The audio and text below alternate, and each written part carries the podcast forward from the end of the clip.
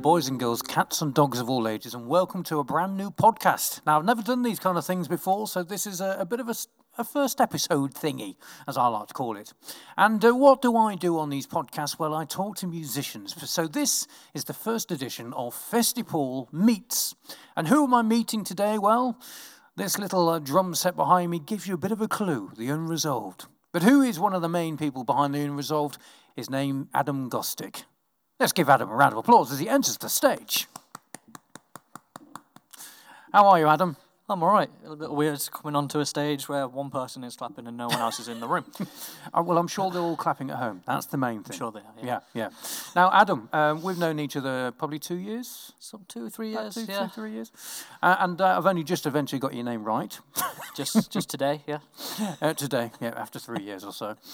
Um, the, what I do on the radio is I talk to musicians and I ask them all about how their career has been up to this point and what they have in the near future. But we're in the podcast, we're going to go a little bit further back. We're going to go back to the time that you were filling nappies with whiff juice. So, um, one of the first questions I'm going to ask you, Adam, is where was you born and what school did you go to? So let's start right from the beginning. I was born in Coventry in well, it's University Hospital now, but the original like hospital. Yeah, yeah. Walsgrave. I went to school at St Augustine's Primary and then Cardinal Newman Catholic. Okay, St Augustine's. Uh, I did a bit of rehearsals there with Pantone stuff, but also they got the uh, the Keep Fit business, the squash and all that. Yeah, yeah, next the door, the, yeah, the big sports hall place. yeah, I think it's still there. Um, it is. Yeah, I joined the squash team for um, about a month, and I realised I was useless, so I didn't bother. Um, so yeah, you went there, and they went to Cardinal Newman. I did. And uh, how long were you there at Cardinal Newman? What Uh, years? That would that'd be five years. 2005, 2010. Crikey, make me feel old. So I left ten years ago. well, I've been working ten years by that point. But anyway, um, what was your favourite classes? Oh, I quite liked art, but to be fair, they were kind of DOS lessons. Really, I wasn't in actually into the music sort of side of it in school. Mm. So I found that after leaving. Did you do? Did you enjoy the music classes at school? But obviously, you were bit. But they they were also kind of DOS lessons. Everyone liked them because you didn't really do anything in them. And what instrument did you like playing when you was in the Uh, classes? we did like a a keyboard thing for a while, but it was more a group effort thing where they broke down a piece of music. One person starts and you move to the other side, and then eventually you're all playing the same piece for your bits that made one piece of music, which is kind of like an orchestral kind of thing. yeah, And it was classic. It was, I liked it. yeah. That's But. I was very- still, I wasn't like, oh, I'm going to be a musician when I'm No. older. No, I mean I was brilliant on the triangle. Wicked. Fabulous. Percussion. brilliant. Yeah, percussion. Yeah, thank you. So he knows all this business. And I triangle to me, percussion to him. Um, so where? So you left school. What did you want to do when you left school? I had no idea at all. I went to college Yeah. mainly because we got told you either go to sixth form or college, and they are your options. Yeah. So it's not you leave school and can go and get a job. It's like I've got to go and do more learning somewhere else for something I don't know if I want to do with my life. Yeah. So I didn't really know where I was going. To me, I just left school, went straight into engineering. So that's why I, I, Ah, I yeah. took the wrong step. Um, I went into carpentry in college and lasted about a month. Decided I didn't like it, so I traded courses for paint and decorating. okay, and I've never done anything with it. I could tell. Uh, yeah, I didn't do this place. So I mean, uh, you, you, I mean, your job now is something that you enjoy. it is. Um, obviously, over the pandemic, re- re- you know, you've not really been able to do the job. You have, but you've had to then cancel things. You're not to how I would like to do it. Yeah, yeah, which is a shame. But we'll get to that a little bit later. So, when did you first start getting the idea? I want to be a musician. Uh, so I started listening to music more when I was in school, and that was down to Guitar Hero Yeah, on Xbox. crikey. Yeah, remember, the- Guitar remember Hero. I, I got into Guitar Hero later than everyone else as well. Everyone was playing Guitar Hero uh, World Tour, I think it was. I was still Yeah. playing the third game in with good? just a normal controller. I wasn't very good with that. Uh, I got the guitar, was okay, uh, but my mate had the drums on it, and I was I was good at that. And I discovered uh, Metallica through Yeah. that because they made a whole game based on them, and I could play the drums. But I never even thought I want to do this. Yeah. It wasn't until I left school, the year I left school, that summer I went to a youth club, and they had a music room down there. And because I'd gotten into Metallica and I got a DVD that had just a drum cam, Yeah. which uh, there's going to be a lot of people watching this that are going to bash on me. Hmm. for wanting to play drums because I watched Metallica play drums, who is renowned for being the worst drummer in the world. but I watched that and I learnt to play Sad But True, having never played the drums before.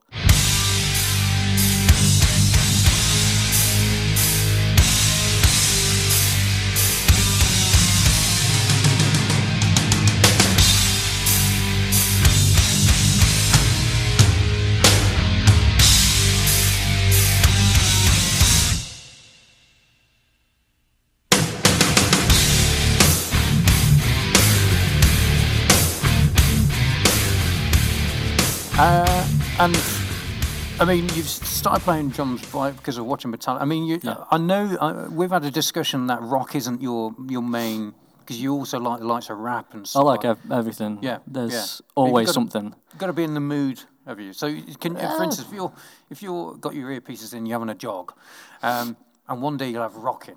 Okay, is that your go-to rock, or, or would you? some- sometimes main yeah mainly I'd say more often rock is my main go to, Yeah, yeah. but it can change within like five minutes. I could start off Hmm. with rock and then go I'm going to listen to some rap now yeah, because they're pretty much in the same vein. It's all attitude against the system that we don't like, yeah, yeah. and it just it meets your personality more than anything to me. So Metallica is one of the bands that you kind of looked at and thought, I want to be a drummer. But is it that drummer that you looked at that you thought, I want to be that? Or was there a drummer out there that you thought, wow? At first, it was that. Yeah. Main, mainly to I didn't really go out and search for music for a Mm. long time. I wasn't musically minded, shall we say. Yeah, Uh, so I was ignorant and just kept to what I knew. Yeah. So for a long time it was Metallica. Yeah. And then eventually a couple of other bands sort of stepped in here and there. But for a long time I had such a small range of music Mm, and it grew over time. yeah. And it's, it's got pretty big now. There's a lot of people I'll mention a band and they're like, who's that? So I mean, it's what it is. Have you? Did you have uh, an all-time favorite drummer?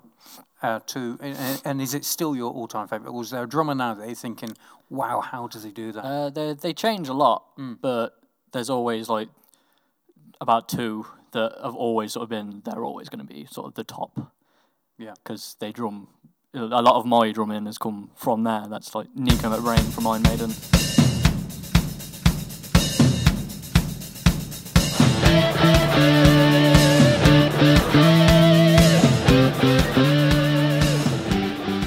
And Dave McClain from Machine Head.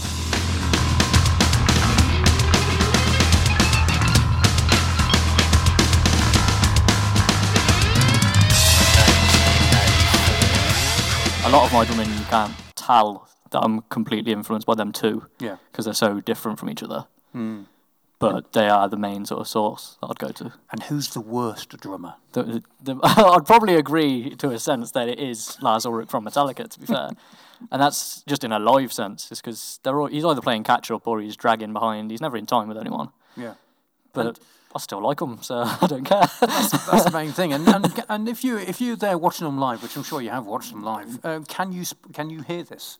Can you spot this, or are you too busy? uh, sometimes, there's been a couple of times. Uh, I saw him in 2014 at Sonisphere. yeah, and there was a definite time where the rest of the band shortened down part of their riff Yeah. because he came in too early or something, and it's, it was very noticeable to me. They, Mm. they did it the week before as well when they played Glastonbury, yeah. which was pretty bad set list to be fair. like that. I mean, they didn't play great I that night. I remember watching Glastonbury, and I thought there was a uh, there was a problem with the sound. There Yeah, was- they, they a- didn't sound good that night. No. Mm. The sound didn't help them, but they weren't on point either.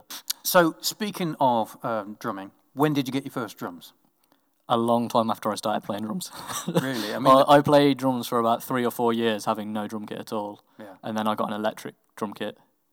I didn't get my first acoustic until maybe five or six years ago from now. It was like, yeah, not long ago. And like we're sitting here now, my first acoustic drum kit is in the other room for sale. so it's for so sale the, if the, the kit that we've got here is actually only my second acoustic drum kit. yeah. But And uh, and if you don't mind me asking, you don't have to answer if you don't want to. How much did this cost? uh, this was in the range of seven hundred and a bit more. Yeah. Okay. See, I always I know I don't know how much drum kits. Uh, it depends on what you're looking for. Entry level kits, like smaller ones, or, or well, not smaller ones, but just not as good hmm. quality wood. I mean, for you can get instance, for like 200 plus. when you look at one that Mick Fleetwood plays, There's quite a you're hefty. talking thousands. yeah, yeah, yeah. Like there- there's uh, the next one on from this would be in the thousands Yeah, yeah. if it was like same brand. And what about putting the um, the logo on? That just depends on what company you go to. Like, I went to a fairly smaller company, so that only cost me about a hundred quid. Ah, But there's others that are probably better quality for whatever reason they Yeah. try to advertise that they're better quality, and they'll charge a lot more.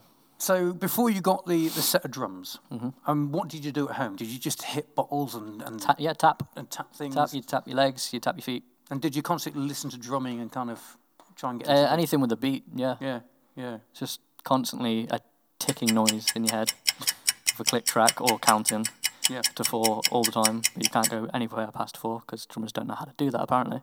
So So But apart yeah, from just tap. apart from drumming, other instruments. What other instruments do you do you uh, have a little tinkle with? uh, I tinker around on guitar and bass every so often. yeah. Uh, I like the idea of being able to sing, but I'm not that great at it. Hmm. Some people say I can. So no, I don't believe them. Yeah. I think I've Uh, seen you once with a guitar in hand. Yeah, I can. T- I can tinker around on guitar. I can only really play other people's stuff. I can't Yeah. write a song on guitar because I just don't know the theory of it Yeah. and never been able to.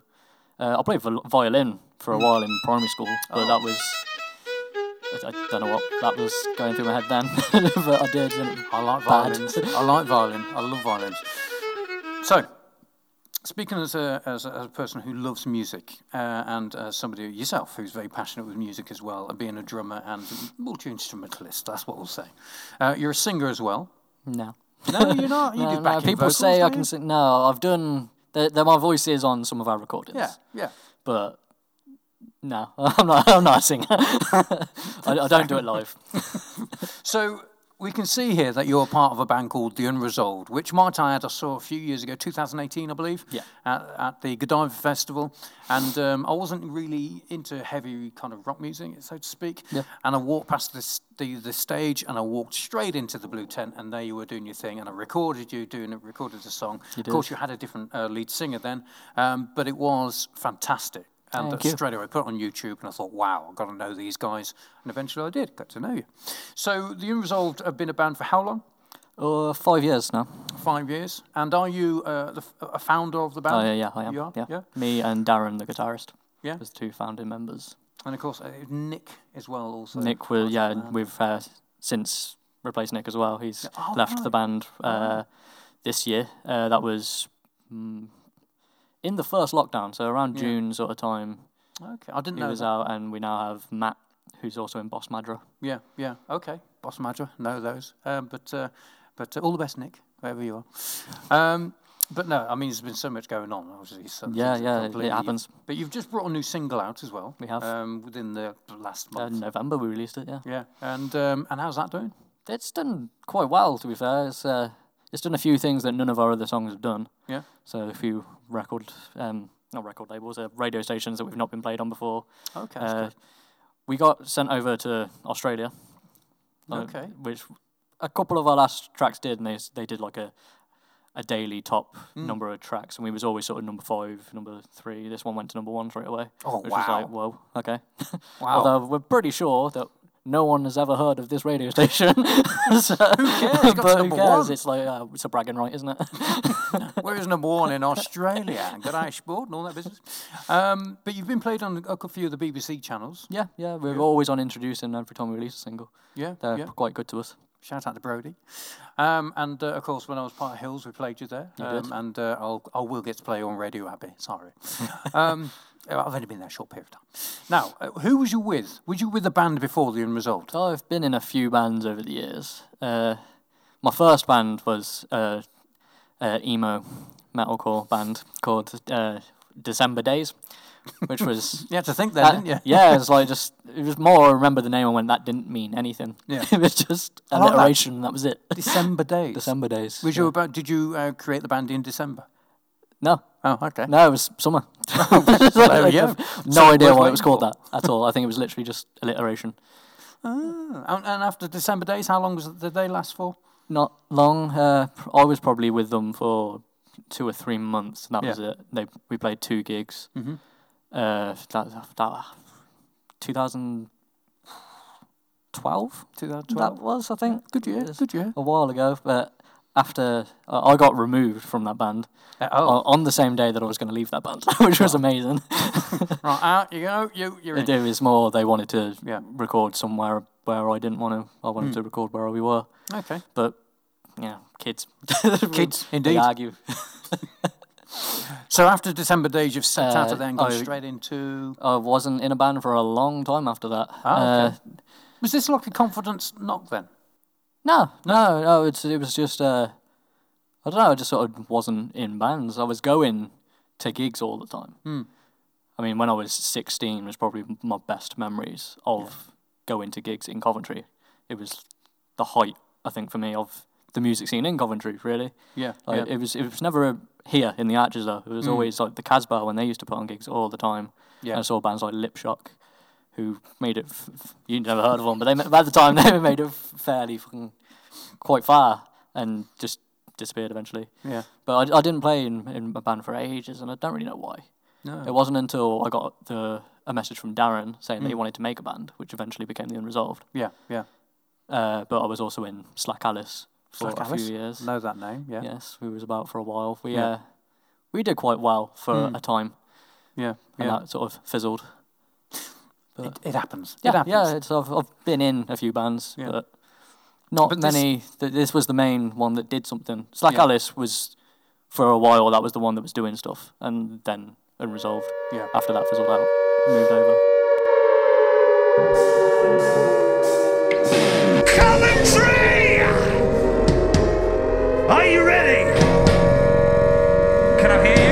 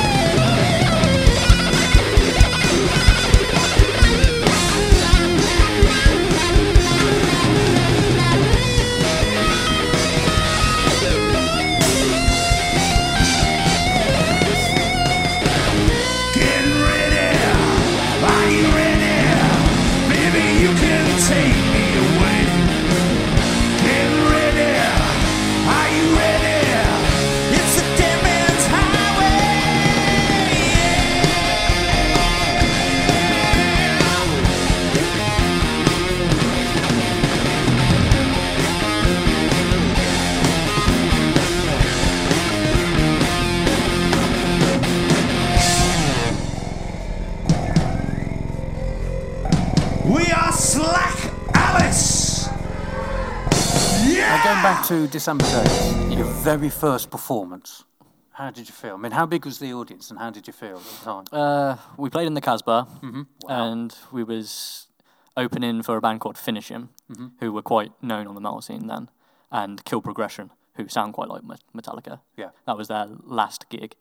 So it's quite a big crowd. I'd say there was upwards of 200 people there, Hmm. which, like, for someone playing their first gig, is like that's quite a big crowd. Uh, I don't remember the feeling massively, to be honest. I've never been Was you, I mean, was you nervous before you went on? All the not uh, uh, butterflies. not the way people talk about it usually. Hmm. Like, I, you always hear people saying that if I'm nervous before a show, something's wrong. Yeah. But I've I've never sort of felt that like scared, kind of nervous, where Yeah, you're uncomfortable. Just kind of, I want to get on stage now. Uh, more anticipation than Yeah. nerves, I think. And how long was the set? 20? 30 minutes. 30 minutes. Um, okay, so from December Days, you've gone from December Days into The Unresolved that Mm-hmm. is still going strong today, uh, being number one in Australia. now, um, now um, that's the selling point, you see. Now, The Unresolved, what's the best audience you performed in front of? As in, was the best audience, but also the biggest audience, the one where you more than likely did feel a little bit nervous about performing of? There's two I can think of. Yeah, One being Godiva Festival. yeah. A Uh, good crowd in there, that was. Yeah, uh, it was odd because Andrew, our singer at the time, he, Yeah. he was nervous Yeah. most of the time we were backstage. Mm. It was all having a laugh and it was fun, but he, he was nervous. It didn't sort of get to me until about 10 minutes before we went on, Yeah, where I was realised, okay, we've sound checked, it sounded bigger than it's ever sounded before. yeah. And Like even just amazing. smacking on the bass drum, Yeah, and you can hear the vibration come back to you from the other side of the tent, which is miles away. yeah. it, yeah, it started to hit then. Mm. But once I got up, that, that was fine. Because it, felt like we was going to play to no one. Yeah. Because when we got announced onto the stage, there was no one there. it was about halfway through the first song that we sort of looked up and it was a full tent. Yeah. It was that was strange.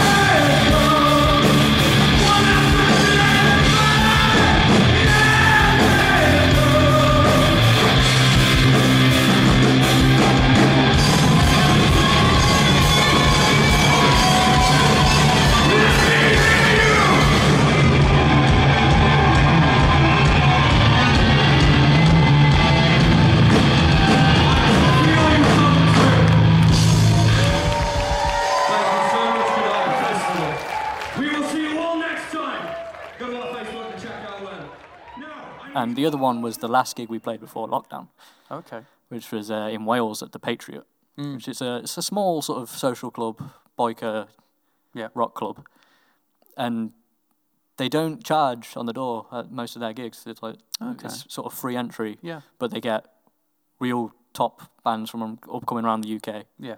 and they have uh, a motorcycle club there, when, so they're always going to come, Yeah. Yeah. and it was just full, like Yeah. probably past legal fire capacity, kind of full, and uh, even though it was just a small place, Mm. and I've played tons of small places, it was just like, oh, okay, I mean, I, I could just imagine how it must feel to be on stage. And I mean, I, I do acting, but it's completely different to being a musician and having people sing along to your music as well, which Yeah, I'm sure you've yeah. had from your, your, your fans out there. Um, now, speaking of the unresolved, you had an experience about three years ago, I think it was, uh, where you went to um, kind of as a warm up act. What are you going to say you now? know I know where you? you're going now. For an artist who really wasn't an artist. Yeah. So uh, to explain, He, he was an artist, just a, he, not the art he was claiming to be. So I would like you to explain to our so we was one of the bands that played with the infamous Threatin, Threatin. who was from America and decided that he wanted to tour Europe, having no band and not really being an artist. He released a couple of songs that he recorded all on his own, mm-hmm. and production quality was good. But then he decided to make a fake record label, a fake booking agent, a fake touring manager, and start contacting venues, which he then actually paid their room hires, and went and did a tour mm-hmm. with no fan base, No. no advertisement, no actual ticket sales. I think, I think the gig we played was the last one he did on the mm-hmm. entire tour before he got found out, and it was the one with the most crowd in it because we brought eleven people. so we played to eleven of our like friends and family, and one of the guy who decided to turn up on the night.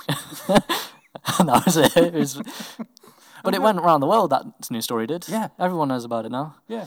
And uh, was it London we played? I can't remember. Yeah, the Underworld in Camden. Yeah, that was yeah. his first show. They outed him, and then he continued his tour until he got to Birmingham when we played with him. Birmingham. Yeah. And then it was kind of like, um, That this was guy's it. not. Yeah. Yeah. Oh dear. Oh dear. Well, what an experience. It, it well. was more an experience because uh, Camden put up a post outing him, Hmm. and I saw it when I left the venue after Yeah. playing it, like in the car on the way back, and I screenshotted it Hmm. and noticed that the Underworld took the post down. Yeah. So I put it up, and it got shared by like Kerrang and and everyone. It it just went. It was like a viral post, and it just the news story went massive after It that. did. I mean, I remember that. Yeah. And then I think we had a screenshot of us uh, playing Godiva, and it was like unresolved with our real fans, and I think it was put on NME or something. It's like, what? We're gonna get known for someone else being a knob. Just- It's a bit surreal. it was it was weird. Yeah, it was the, the phone calls I had. Yeah. Because I remember I came in on Hillz FM and spoke to Yeah. you about it, and my phone was ringing in my pocket Mm. when I was on the show. I was like, I'll get back to him, and I- got back to him afterwards, Yeah. and it was the producer of Judge Rinder from ITV2. Yeah, yeah, yeah. I've got him on Facebook now. I'm like Yeah. mates with him. But I'm friends with him as well. but it was like Judge Rinder. Like, Yeah. are you going to get this guy from America to come over? eh, And we're going to sue him on TV. That'd have been great. But it was a weird thing. It was a weird thing to get called because it's it's reality TV. It's not like real. Yeah, yeah, yeah. Oh, it's real. it's- no, it's not. but they wanted to do something with about it. It's- Yeah, yeah. Yeah, I actually got called up uh, for something, and um, I was like, well, I haven't got anything to go in there with.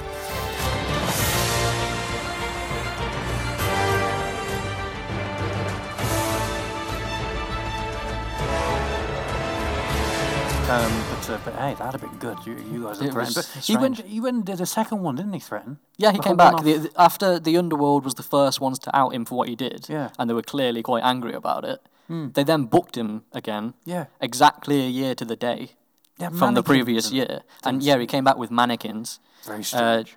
it's still like they thought that oh we'll just it's become an internet meme, so we'll we'll get some people to come because of the meme. And it wasn't. It was like people from press taking yeah. photos and filming. And he had these mannequins that he held the microphone to and didn't sing a note. No, no. Weird. But he did have actually. He did actually have people there. That's the strange thing. The second time round, I think it was just more out of fascination more than anything else. I've lost control.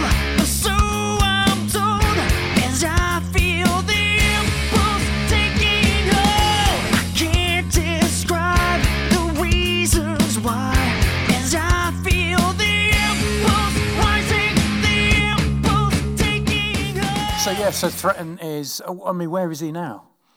Um, Los Angeles. That's where he lives. But Yeah, it might be back again next this year. Who who knows? I've, I've, no one's heard anything since he did that return show because Yeah. it flopped and it Yeah. didn't get much publicity and it didn't become a meme that time. So No. don't, don't know. It Just is, it is what it is. Yeah. It is what it is. He's out there. He's gone. somewhere. Um, but we're more in, interested now in the unresolved. Okay. Now, uh, I mentioned earlier, you know, how long the Unresolved's been a band. Uh, Mm-hmm. That's what you were. So, but w- were you called something before the Unresolved? Uh, for a, a long time, six, seven months, we just played, Yeah. like rehearsing. We was only doing covers. We didn't have a name at all because Yeah. we didn't know where we were going with it. Mm-hmm. Um, we randomly got a gig. Yeah. It was probably one of the last ones at the Roadhouse, Okay. the old Diplomat. Mhm. Uh, it was a covers gig, so we decided, well, we need a name Yeah. to be able to play a gig. So we went with like M5N, which is short for 95 Nasty. It's a song by W.A.S.P., Yeah. which is heavy influence on the Unresolved. And it was Darren's previous band as well. He had a cover band called 95 Nasty, so we just went out as that. Mhm. Uh, but then, as a couple more gigs maybe came in, we decided we need an actual name. Yeah. So we got a name. And who's it who came out with the name? Uh, it was kind of all of us. We spent two or three weeks just in our group chat. Yeah. This name, that name, this name. No one ever settled on Mm. this name. We couldn't think of a name, so we left it unresolved. And and then we went, oh yeah. so not a big story really yeah. about how we got our name. It's just it's a good rock we, name. we yeah we came up with a decent rock name by Yeah. not being able to decide what the rock name should be. And and the symbol. Where did you get the what's the, the triangle. I, I designed the triangle. Nice. Uh, it, mainly just the impossible triangle, Mm. but because the impossible triangle is usually just the outer triangle. Yeah. But I sort of made it into a couple. Yeah. And because it's unsolvable, unresolved, uh, same thing, and it's just like it's mathematical, isn't it? Yeah, yeah, yeah. Nice.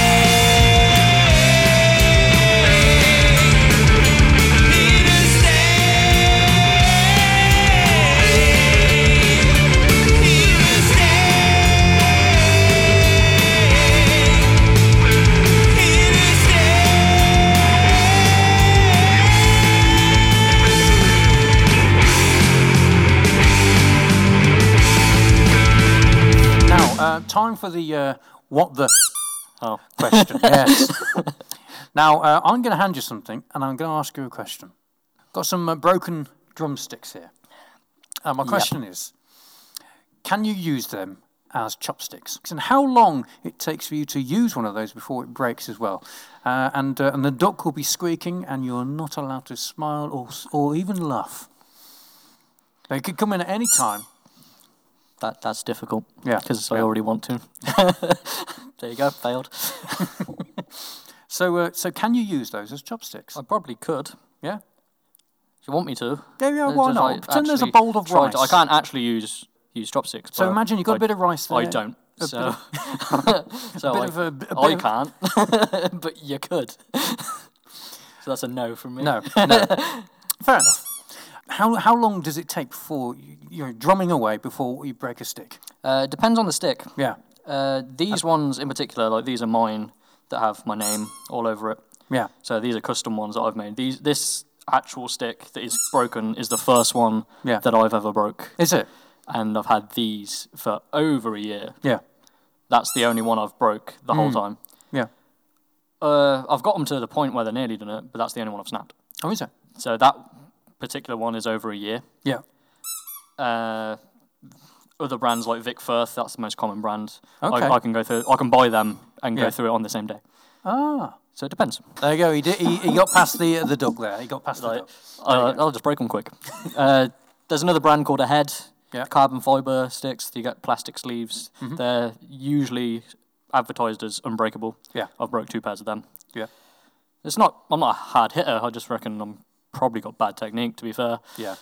but yeah, it depends. You can do it in a week. You can do Have it Have you got any day. glow sticks?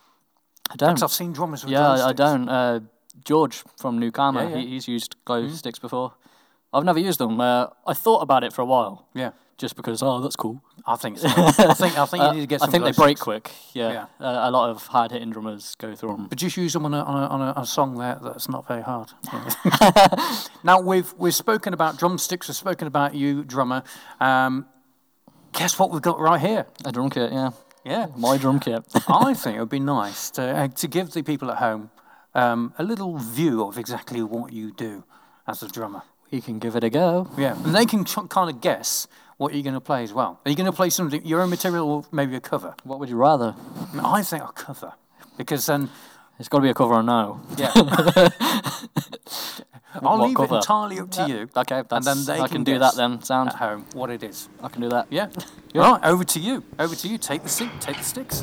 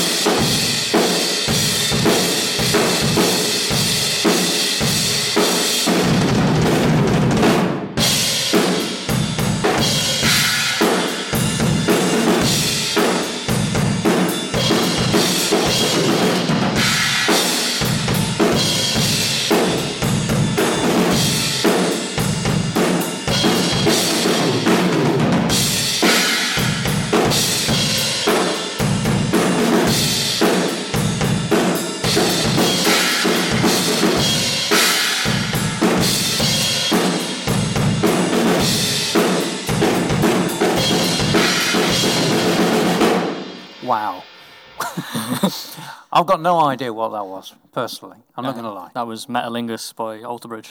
Oh. For Edge for WWE fans. Yes, Edge, of course. Who made a c- return about this time last year? the It, Royal it was. It Rumble. was January Royal Rumble. Yeah, yeah. Anyway, anyway. I watched it recently again. I got bored. Oh, I'm gonna watch Royal Rumble. as Watch well. people scream at Edge again. Who's it going to be? You think you know me? No, no way.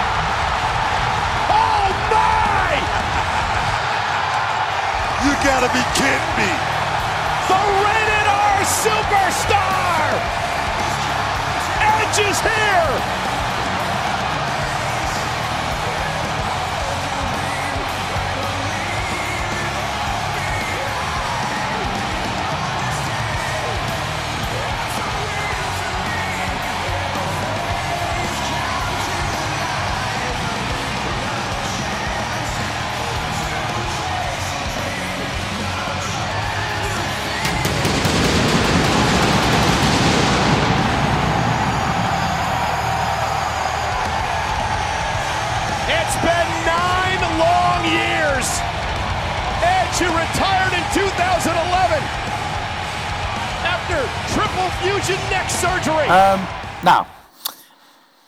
Although you are, of course, a fantastic drummer, as we've just seen, I'm all right. uh, and with a great band, uh, number one in Australia.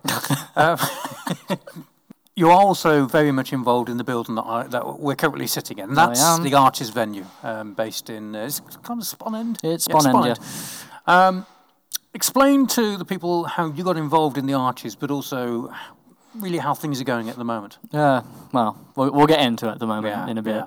But I've been involved with the Arches for a long time, to be honest. Uh, even before it closed down the first time Yeah. and changed owner, I was involved then. I was doing posters Mm. for the Arch, some of the Arches gigs, but mainly like with Fargo Promotions, the Yeah. original gigs, all the tribute bands and that. It was sorted in house. Uh, but I was always here, helping her out. I did a bit of the drum teching as well. So Mm. Yeah. if someone hit a cymbal and it went Yeah. I run on stage and Oh, you were one of those I was one of them guys. Yeah, Very important people. I'll, I'll be there with a beer in my hand, watching the show, and then suddenly I'll hold that. I've got to run and fix a cymbal. So you've done a But- lot here. Yeah, really. yeah. I've, I've- been involved here for it's got to be like three years sort Yeah. of now. I first I ever even really came here when I was in college, Hmm. and that was to play snooker. I was brought by a tutor. We did like this team bonding thing in half term. We all came and played snooker. I didn't know the place existed. Hmm. Definitely didn't know there was music here. Yeah. I came a couple of times to see like Metallica root bands and stuff like that. Uh, but it wasn't until I was in Slack Alice that I came here for regular sort of gigs. Mm-hmm. Yeah. Because I played my first gig here with them, and I kind of just never left. Mm. We constantly got gigs here, Fell in love tribute bands. Yeah, yeah, Yeah. It was it was good. Uh, like there was the odd gig that wasn't as good as others and stuff like that, but it You was You get that everywhere, don't yeah, you? yeah, you get that everywhere, but it was that venue where it just automatically thought if this did really well, Mm. it would be the place. Yeah. Because since I, when I said that I used to go to the Kasbah when I was 16, that was the place Yeah. for me. And people went to the Dog and Trumpet and all kinds of places, Mm. but most of my good gigs were in there. Yeah, yeah. And, And, when uh, I came back to the music scene, it didn't do gigs anymore, really. Yeah, There's rarely a gig, And, uh, and mm, so it needs that place, and this should be it. yeah, yeah. And uh, and it's it's people like yourself and Chris Yeah, yeah. uh, and other people behind the behind the scenes who um, who are trying their best and their hardest to, to keep this going. Yeah. Because we ha- we had the open mics on this very stage, and, and we had performers coming in and performing week in week out, and they enjoyed themselves, you know, and they, they actually really really liked it here, which you know shouldn't be a surprise because it is a nice place to perform. It's got great acoustics, um, and uh, Harvey up on the over there. But uh, but the Arches venue's been here a long long time yeah, yeah. and it's it's got to continue going uh, with with the power and the strength of the, the music side of things, as well as other other elements of certain other things. But how are things at the moment? not great. Yeah, Yeah, we're, we're closed. So, Yeah. so well, obviously, no one's had a good 2020. Hmm. Like we all got forced to close for a long period of time. Yeah. But we were like one of the only music venues that were open at one point. yeah, yeah, Uh, I think from here to Birmingham, we was the only one, like music venue that's licensed to put on music. Is the way I say that because Yeah. there were places putting on Mhm. bands. I won't name certain venues that did it, but they wasn't licensed to put on yeah, music. They're not a music venue. they were a pub that put on music occasionally. Well, So licensed music venues, we were for a time Hmm. for the only one from here to Birmingham that was open. Yeah. I know the the Rialto they advertised as being the only one, but Yeah, yeah, we was already open for about four weeks before they were. So yeah. not to ooh we're better than you. No, No, no, no, none of that. Just We love you. but we were. We was we Yeah. was open for a time, and no one else could. Yeah, They was all sat closed, hoping to get a cultural recovery fund Mm. that we wasn't eligible for in the first place. Yeah, So we had to open if we could. Yeah. We didn't have an option. They, I like that venues got a fund. 'cause That's that's great because they don't close now, or Mm. Yeah. they need another fund. But we didn't have that option anyway. And with and with a recent predicament, shall we say, that's out there uh, as we begin 2021, um, with the possibility of hearing this week, whether it happens by the time you watch this or not, if we're going into lockdown or not, uh, how can you how do you think this is going to go? Uh, Let's say, you know, we're January the fourth now. Let's say March the fourth, and we're still closed. What what happens then? It's the hope, isn't it? Like, Yeah. Mm. uh, You hold on to hope that you can, but realistic thinking, I don't think we're going to be open in March. Yeah, yeah, personally.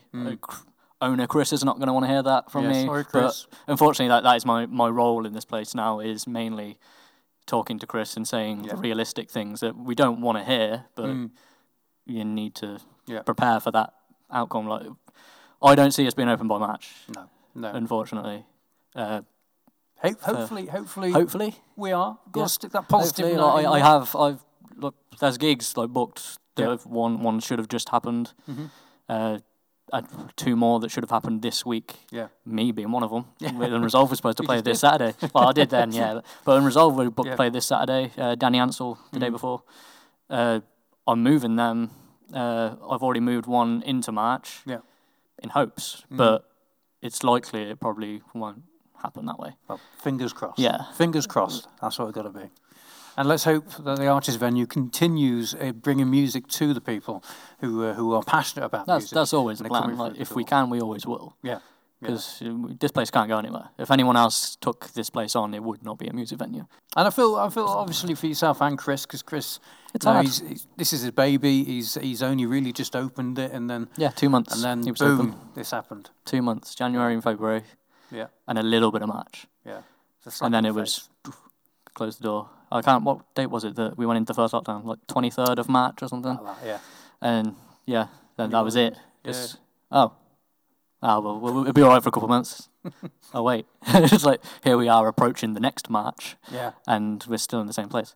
yeah. I mean, you had that little spell in the middle, like you say. yeah, yeah. We was open for ten but- weeks, yeah, and we had some good shows happen. yeah. There was a few sellouts and ones that were booked in for November that was already sellouts as well. The ones Mm. Yeah. that I'm still trying to find a date where it can happen. Yeah, I mean the one that pops into my head obviously is with Matt Cattell. Matt Cattell was a, fantastic, a very good night. Yeah, uh, packed out to the point that you could be packed out. Yeah. Yeah, uh, but that's that's the Arches venue, and that's like many other venues up and down the country. Yeah, Um, everyone is in the same boat. so let's hope that this turns around, and uh, we get the music back on this stage. So, um, so Adam, how where do you see yourself Oh, in the in the near future? oh, I hate this question. I mean, the Unres- the Unresolved, number one in Australia, the Unresolved, played on the BBC introducing. Um, can, where, where would you like the Unresolved to be? Being realistically, where would you, I mean, you know, we're not talking Like, Metallica uh, era, but no, we're no, no. I've- I've never seen us Yeah, ever get into that kind of size anyway. Like I think if we were if we were gonna get to that sort of size, I think something relatively massive would Yeah. have happened already. That's just my way of thinking about things. So, Uh, five years in, if we're still sort of go in the certain way we are, definitely I can say we'll have an album out by then yeah. because ooh, we're already doing one. Ooh, ooh. But the, that's what I'm doing Mm. this Saturday. Actually, instead of doing the gig, I'm recording drums, Yeah. and we're we're starting an album. So we'll have an album out, maybe two, Mm. by then. Hopefully, we are a bit bigger. Yeah. And doing some bigger shows. Get you on that main Maybe stage do- Godiva. That'd be nice, wouldn't it? It would be nice to do a main Yeah. stage diver. I've always personally said that I would rather just get a higher slot in the tent, Yeah. but that's just my personal preference on the sound. Mm, mm. I always think that the sound in the tent just Yeah. sounds better. Yeah. But that's indoors, outdoors, open air. That's just my personal preference. Uh, it'd be nice to play some good festivals. Mm. Do a tour. But nice for any festival, really. It- wouldn't it? yeah, it'd be nice for them to come back. But five years for band wise, yeah, do a tour. Yeah. That'd be cool. And places that you, never I mean, before. would you like to play Reading Festival?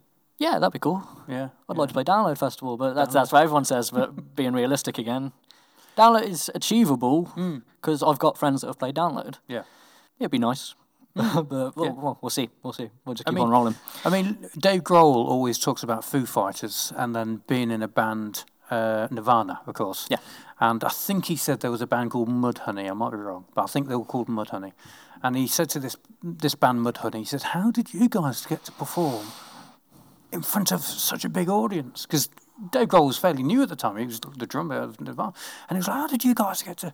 And Mudhoney said, "You know, we just went out there and did our thing. We put our name out there, and they were really." Pretty much unknown at the time, and Nirvana were the up and coming band, but they were below um, Mudhoney when it came to the main stages. And Dave Grohl always talks about that. If you've seen him at Reading Festival, he normally brings it out. The First time I ever came here, I'll tell you a little story.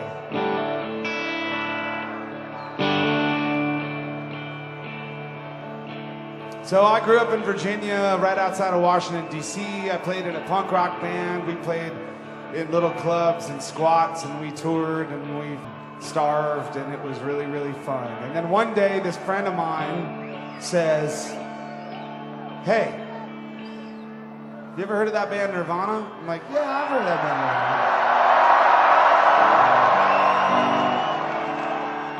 Nirvana. He said, well, they're looking for a drummer and they think you're pretty good. I said, really? Yeah. So I flew up to Seattle. And they already had a drummer, this guy Danny, who's a great drummer. Danny was in a band called Mudhoney, and they'd been over here and toured and played a bunch.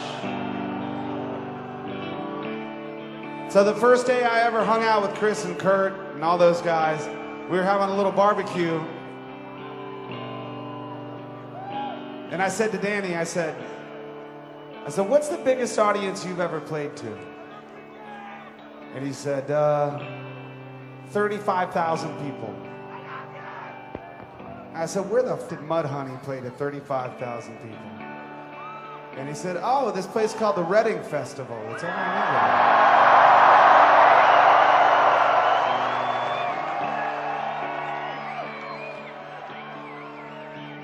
About a year later, we had recorded the record Nevermind, and we were coming over here to play some festivals.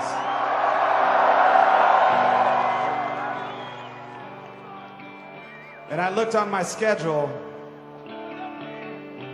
and it said Saturday, Reading Festival.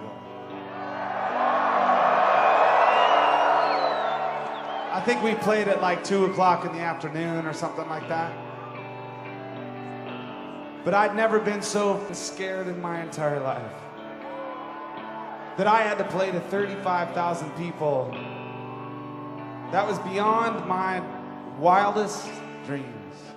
And it's like, well, if Mudhoney can do it, who weren't particularly well known, I mean, I don't particularly know them now, but they're more known now than they were then. Um, could the Unresolved be the Mudhoney of the future? Yeah, it's a different world now. the, the way I the way I look at it when, what gigs you play, the good ones. Yeah. it is a case of who you know sometimes, mm. and in some small horrible cases, it's a case of who you pay. Yeah. but, but that is it's it's a music industry. That's how it works. If you pay for a booking agent, you'll get better gigs, Yeah, yeah, uh, which we did do mm. for a time. We're, we're not currently because COVID. yeah. But at the start of 2020, we had a booking agent, Yeah. and we paid them when we played. I think our second gig in the year, we played the station in Cannock, but it was a Planet Rock associated gig. Yeah. And after that gig, we got invited to do Hard Rock House Spring Break in March, which is probably not going to happen. Yeah. Hmm. But we got invited, mm-hmm. and other bands that are on there are like Evil Scarecrow, who are quite pretty big, yeah. and Kingdom, who were big in the 80s. But we're on the same lineup, which is pretty cool. But it Yeah, yeah. down to we got a booking agent, and that booking agent knows someone who helps him, who works for Hard Rock Hell, and then suddenly, after we met him, we got an invite. It's, it is who you know sometimes. Yeah, yeah. I always put that down to it. If we know someone at some point that's booking for download, Mm-hmm. hey. nah, I, I don't see it that way. I just, I just like to do better things to keep on moving, really. Now, not only are you the drummer, not only are the man that does the posters here and brings the bands in. He's a busy man. He's a busy man with a sock on his head. Um, but but the, the thing I want to. By the way, have you have you c- c- coloured your beard? Have I coloured it? No, no. It's, Oh, is that your original colour? Yeah, yeah. That's amazing. It's very orange. That's amazing. It I've looks like just- a 2P piece. Yeah. Um, but you but what I was getting to is you're also the, the, the writer, the lyricist. Yeah, for some of them, yeah. Yeah, yeah. And uh, and have you written the, the words to the newest track that you just released? Yeah, yeah I Yeah. wrote the Come and Take It. Yeah, I Yeah, wrote that one, and a few of the newer ones that are coming. Yeah. I yeah. wrote them as well. I wrote about thirteen songs in the first lockdown. Looking for some. Yeah. that it was mainly just I went on walks every day, headphones are in, and I'll hear one line and go, oh, and I'll sort of change the wording of that line, and then I've got a song out of nowhere. It's- And how do you write a song? Do you kind of begin it at the start, or do you start kind of in the middle or at the end, or do, Uh, you, do they tell a story, or is it kind of They yeah, they always have a topic. Yeah. Like that it sticks to that topic. But a lot of the times it is inspired from someone else. They Yeah. wrote something and they've got like one or two lines, yeah, and I like the way it sounds. yeah, yeah, And I can put either a different meaning to it or the same meaning, but say it in a different way, and I'll just somehow a song will come from that. It's not necessarily from the start, mm. but it's it's always starts with a melody. I have a phone full of recordings of Yeah. me humming, and if anyone listens to them, they're gonna think I'm nuts. But I don't want to hear these. Hums. every single one of them, like "Come and Take It's" in there. There's a Yeah. Version of "Come and Take It" of me humming, mm. just two lines of a melody, and I got an entire song from it. So, hum away. no, Uh, the other thing is, I mean, uh, um, when it comes to uh, writing music, how do you how do you fit the guitar and the drum? That's the bit I don't understand. yeah. See, a lot of people they write, they'll have jams and they'll write a song musically. Ours have always been lyrics first, just things that I've come up with at home and a melody, Yeah. and then we just sort of discuss what the song's about, the kind of feeling I had in my head Yeah. with the melody that I came up with in my head, and we'll base the music around that kind of feel, which we've always been able to just do. We're quite good at jamming together. The difficult part is always I've wrote lyrics to a song and I'm the drummer, Yeah, yeah. and we have a singer mm. who is a different person completely. Like we are two individual human beings. Mm. His melody is going to be different to mine. It's going to always sound, but it it works. It works eventually. Well, before we end, I want to ask you: you doing the album's coming ahead. Uh, We are year. recording the album. Uh, are you? Are you? Will you stick a song in there where you got a bit of rap in there, maybe a rock song with a bit Uh, of we rap? ha- thrown in? I haven't played with that this time. Maybe in the future. Yeah. But probably not on this album. yeah, It yeah. is. It's. Uh, how do I explain that? features, It's going mate. to be.